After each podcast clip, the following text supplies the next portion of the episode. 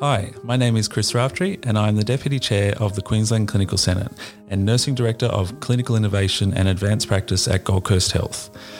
2020 is the International Year of the Nurse and Midwife, giving us the opportunity to recognise and showcase the work of nurses and midwives across our health system. And while COVID 19 has changed the way we might normally have celebrated, it has shone the brightest of lights on their role at the forefront of our response and as the backbone of our health system. I am honoured to introduce this podcast, in which you'll hear from three exceptional members of Queensland Health's nursing and midwifery workforce. My name's Sean Birgan. I'm the Director of Nursing and the co chair of the Division of Surgery at the Princess Alexandra Hospital here in Brisbane. Sean, what led you to pursue a career in nursing and where did your nursing career begin? Rebecca, it started way back in the mid 80s. Uh, I left school and I thought I wanted to be a teacher, and I started uh, a science degree at university and found that wasn't for me. And one of my mates' uh, brothers, who was a couple of years ahead of me at school, he uh, had started nursing in the hospital based program at the Princess Alexandra Hospital in those days. And I was at a party, as I recall it, and I was talking to him. And he, I said, What's it like? And he said, He's having a great time. He really enjoys it. And he said, There's lots of girls. That sounds very shallow, but uh, that's what he said. So, I, I, from what he said, uh, he said it's uh, he's having a, a, really interesting time. He's been doing it for about 12 months. And anyway, long and short of it is, I, I applied at the Mater Hospital and I uh, was fortunate to get into their uh, hospital based training program back in 1984, and uh, and that's where my nursing career began. Subsequently, been back to university three times to uh, gain future. Uh, and further qualifications, which I think is really important uh, as a as a as a nurse that we can continue to develop ourselves uh, professionally. And was it early in your nursing career that you discovered surgical nursing?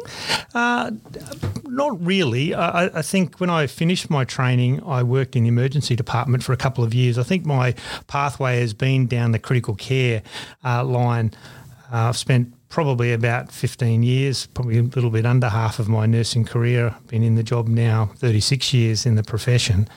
Uh, about about 15 years of that was in the critical care environment, predominantly intensive care units, and you know something that I miss every day, uh, especially when you you spend a bit of time with our intensive care colleagues, uh, you know, as part of my current role, and there's always that little, you know, tinge that uh, that occurs when you walk through the intensive care unit where you wish you were back there uh, providing the direct care to patients. What was it, Sean, that led you from that hands-on clinical nursing into your current leadership administration role? Yeah, look, uh, to, to, be honest, uh, I, I, think that one of the challenges that uh, that nurses and midwives have as they progress through their careers and gain senior roles, uh, leadership roles, uh, is that uh, you have to sort of leave the bedside. And, you know, I think how you do that, it's an individual thing, um, how you can balance that. Some people do that extremely well.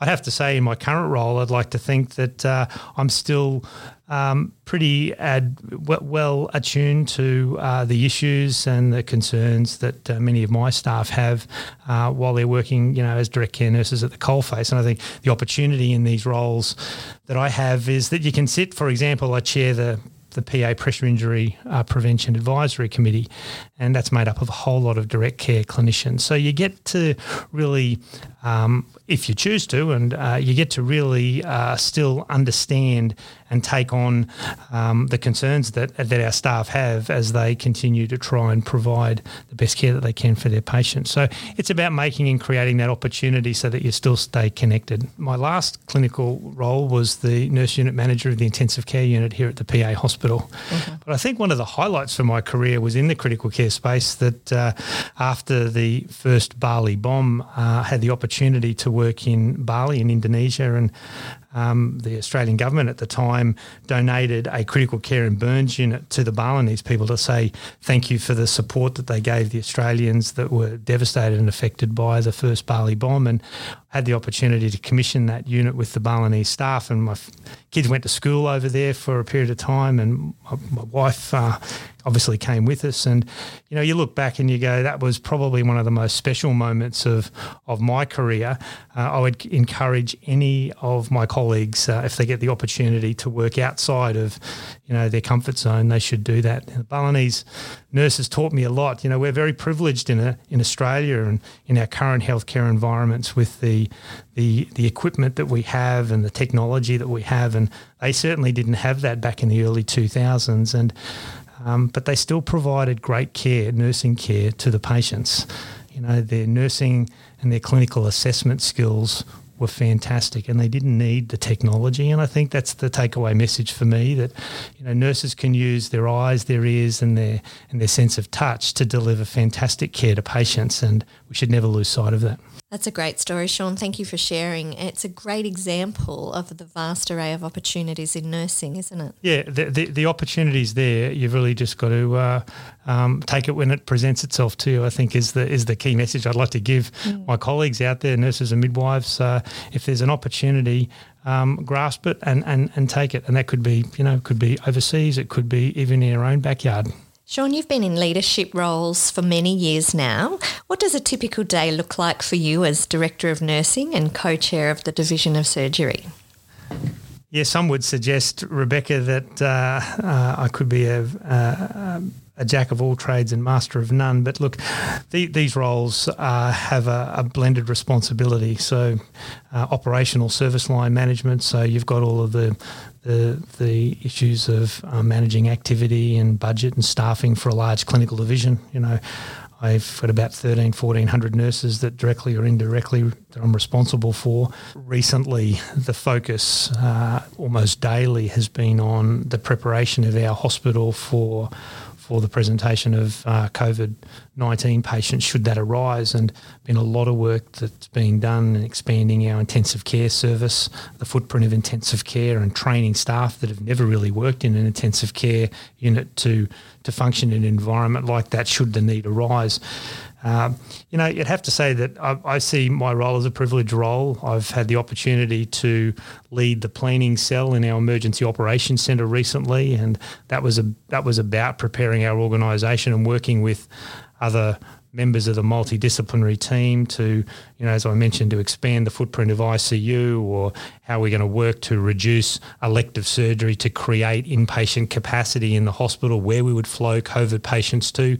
So, you know, uh, nursing's taken me to uh, lots of uh, different pathways. And, uh, and I think the job that I've currently got, as I mentioned, so you've got an operational arm and you've got this uh, professional arm. But it's really important that as a senior nurse leader, we don't lose part, we don't lose sight of, of that really important professional arm um, uh, as, as nurse leaders. And Sean, part of what you do is sitting on the Senate. You've been a member of the executive for, for around four years now. How does that benefit you in your role? Yeah, it's been a fantastic four years. I've had the opportunity to work with and, and meet some fantastic, some ta- fantastic people. You know, uh, with the, the, chairs of the Senate, D- David uh, led the Senate well, and you know we couldn't be in better hands with Alex at the moment. Just give you a bit of a plug there, Alex, but it's absolutely, uh, it's absolutely true. One of the big eye openers for me in the last uh, four years uh, having this privilege to sit on the clinical senate is is the the issues associated with our First Nations people. You think you understand it, but uh, when you start to uh, listen to some of the the members of the exec or members of the clinical senate, and we've had various meetings on this topic, you really start to understand the gap that exists out there, and uh, that's been probably the single biggest eye opener for me.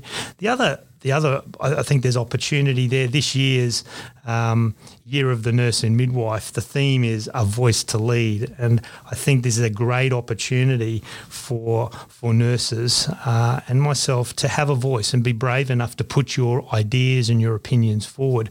And I think that that's recognised in Queensland because we have three senior nurses sitting on the clinical senate executive, and I think that's uh, that's a credit to to everybody uh, that we recognise.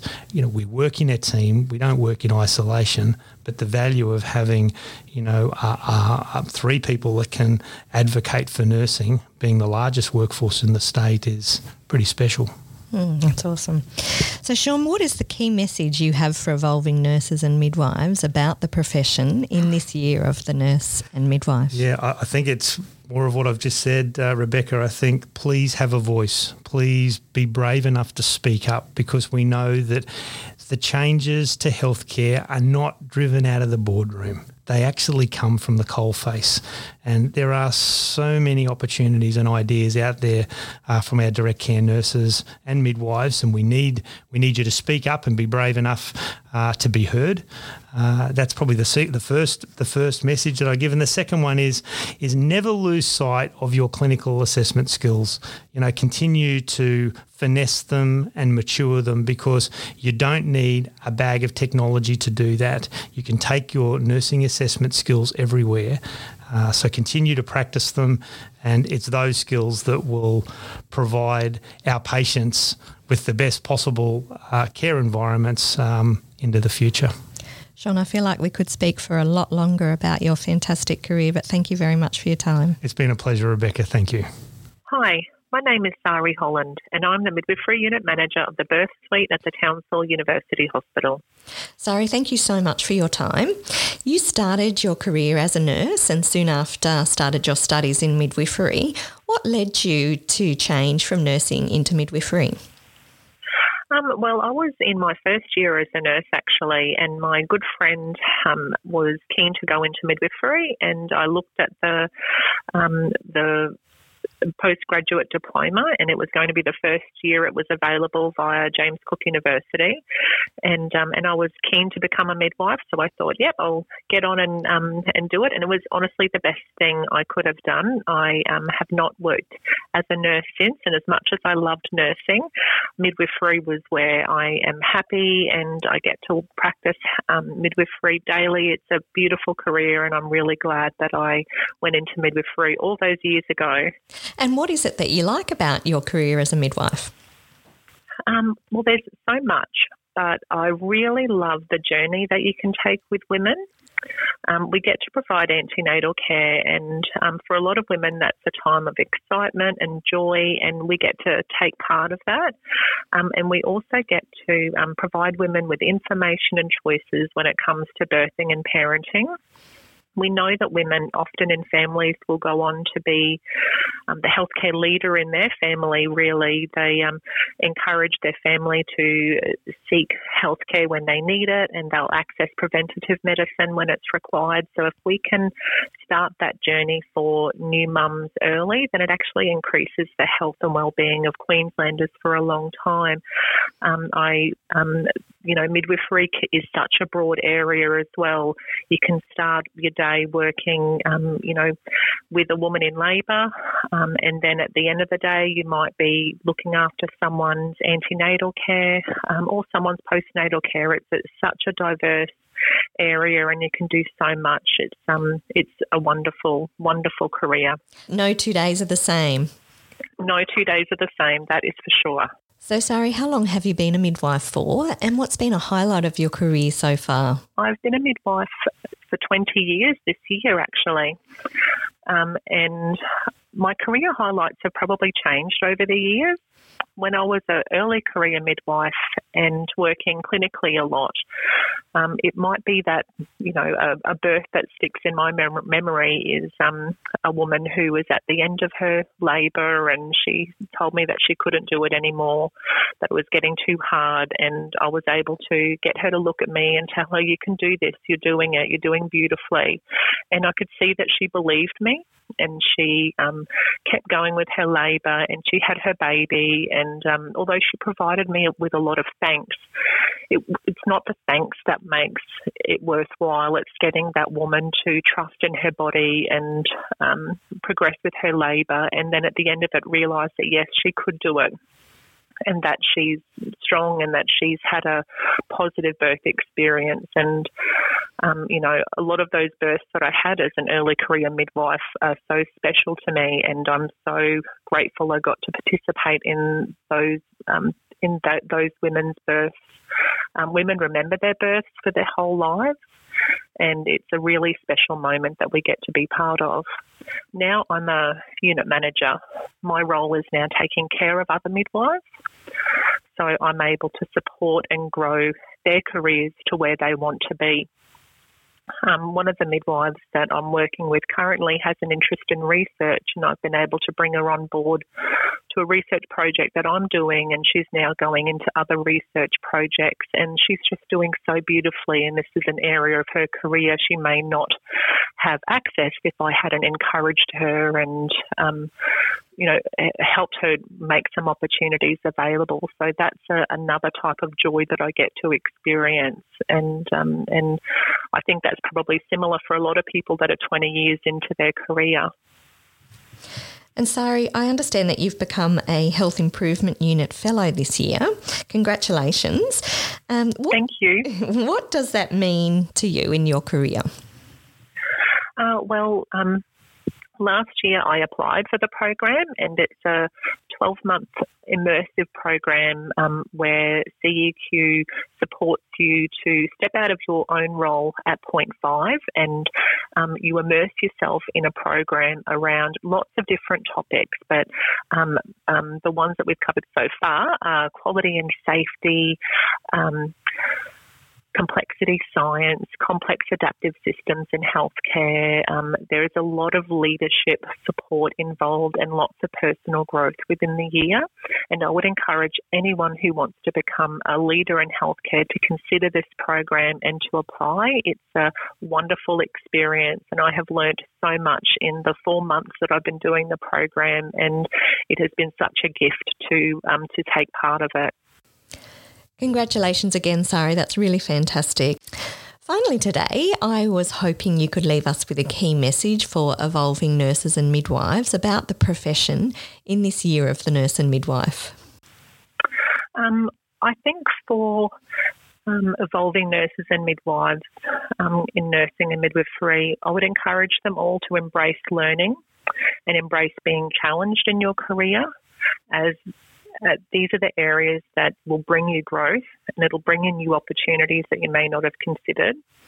Nursing and midwifery is a trusted and noble profession, and we get to see people at the start and at the end of their lives, and there's no greater privilege than to help our community during their healthcare needs.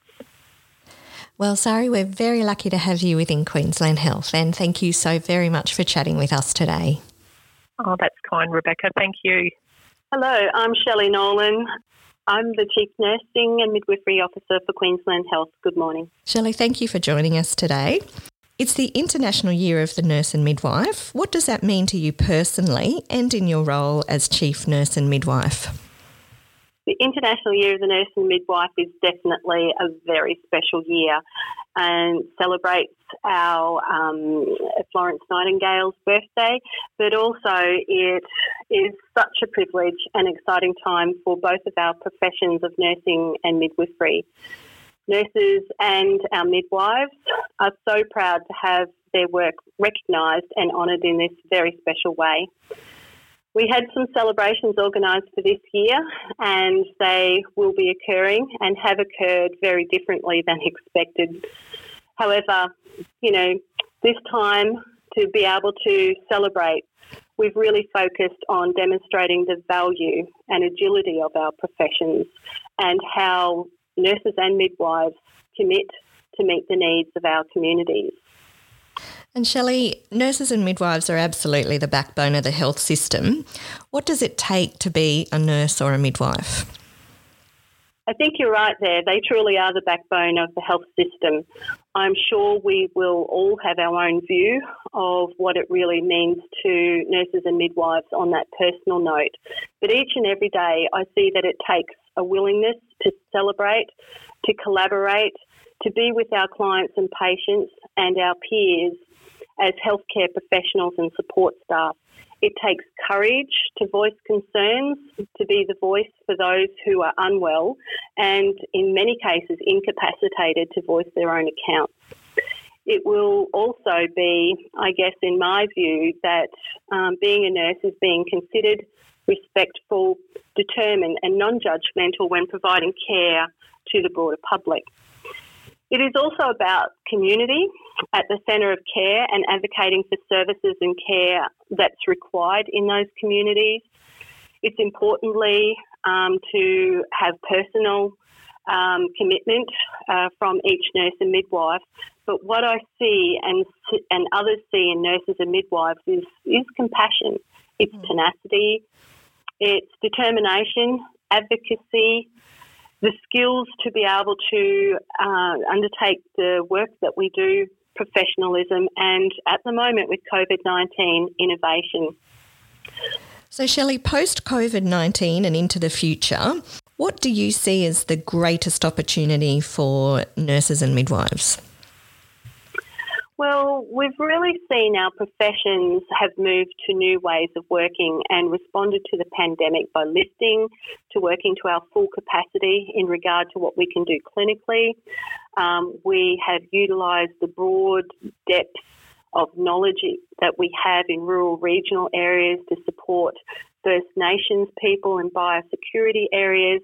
And I think we've really stepped up and led care and been inclusive in solutions to the challenges we may be experiencing, what our professions and our colleagues are experiencing, but most of all, really leaning forward and, and addressing our vulnerable communities' needs in aged care, um, our First Nations people as through the biosecurity. But moving into the future, I'm certain that we will continue to move forward in the same direction to ensure nurses and midwives are supported to work to their full potential and to the full scope of practice, ensuring that all patients in mainstream healthcare, women and their babes, are accessing maternity services that are contemporary, as well as receiving the right care, the right place, and the right person. This has really had an opportunity for I guess Queensland and Australia to move to that next level of contemporary care. I am absolutely sure that our workforce will be more mobile, working across all settings and increase community health provision, using technology to connect and support, utilising high level health care with the broader healthcare team. Here in Queensland, for example, epigenetics and genomics is an area where nurses and midwives are already pioneering, and this will also grow. And we're seeing that um, genetics are utilised um, with our genome typing in regards to some of our um, testing criteria, and also how we can um, raise the value of healthcare by targeting uh, the right treatments, the right patient with the right clinical support at the right time. And finally, Shelley, what is your message to nurses and midwives during this year of the International Nurse and Midwife? Oh, this one's easy. Our professions of being a nurse and midwife, it's just so rewarding. We are one of the few professions that are presented with so many opportunities within our careers. There is not a person in this world that is not touched or cared for by a nurse or midwife. My key message is that nurses and midwives embrace your role within your communities, and especially at this time of crisis. It is at this same time, I want you to know that I, along with my staff and other nursing and midwifery leaders, we see you, we appreciate you, and truly value your contributions. Celebrate and lift. This is your, le- your year. Join nurses and midwives from around the globe to celebrate your professions and continue to voice and advocate. You know, on a final note, across the world, the communities we live and work in have expressed enormous gratitude for the courage, strength, resilience, and integrity in which our nurses and midwives have continued to pri- provide care, but also to proven uh, to be there for their communities. This is despite the ever present risks to our own health and the health of their loved ones. Without a doubt, nurses and midwives have and are making vital contributions to ensure that we continue through this pandemic with a steadfast resilience. We will get there. We have a view to emerging from the pandemic with new and innovative strategies that will make healthcare better and into the future will support us as we continue to grow within our professions, but most of all, keep our, our communities healthy and um, focus on well-being. It's been a tough time, Rebecca, for much of the um, community. Absolutely, and we're all incredibly grateful for everything that you and every nurse and midwife throughout the state has done for us. So, thank you very much, Shelley, for finding some time and amongst your very busy schedule to chat with us. You're welcome. And finally, on behalf of all my staff that work in the office of the Nursing and Midwifery Officer, we truly do thank um, everybody who's doing their bit and the support that community gives back to us so that we can be there. Thank you.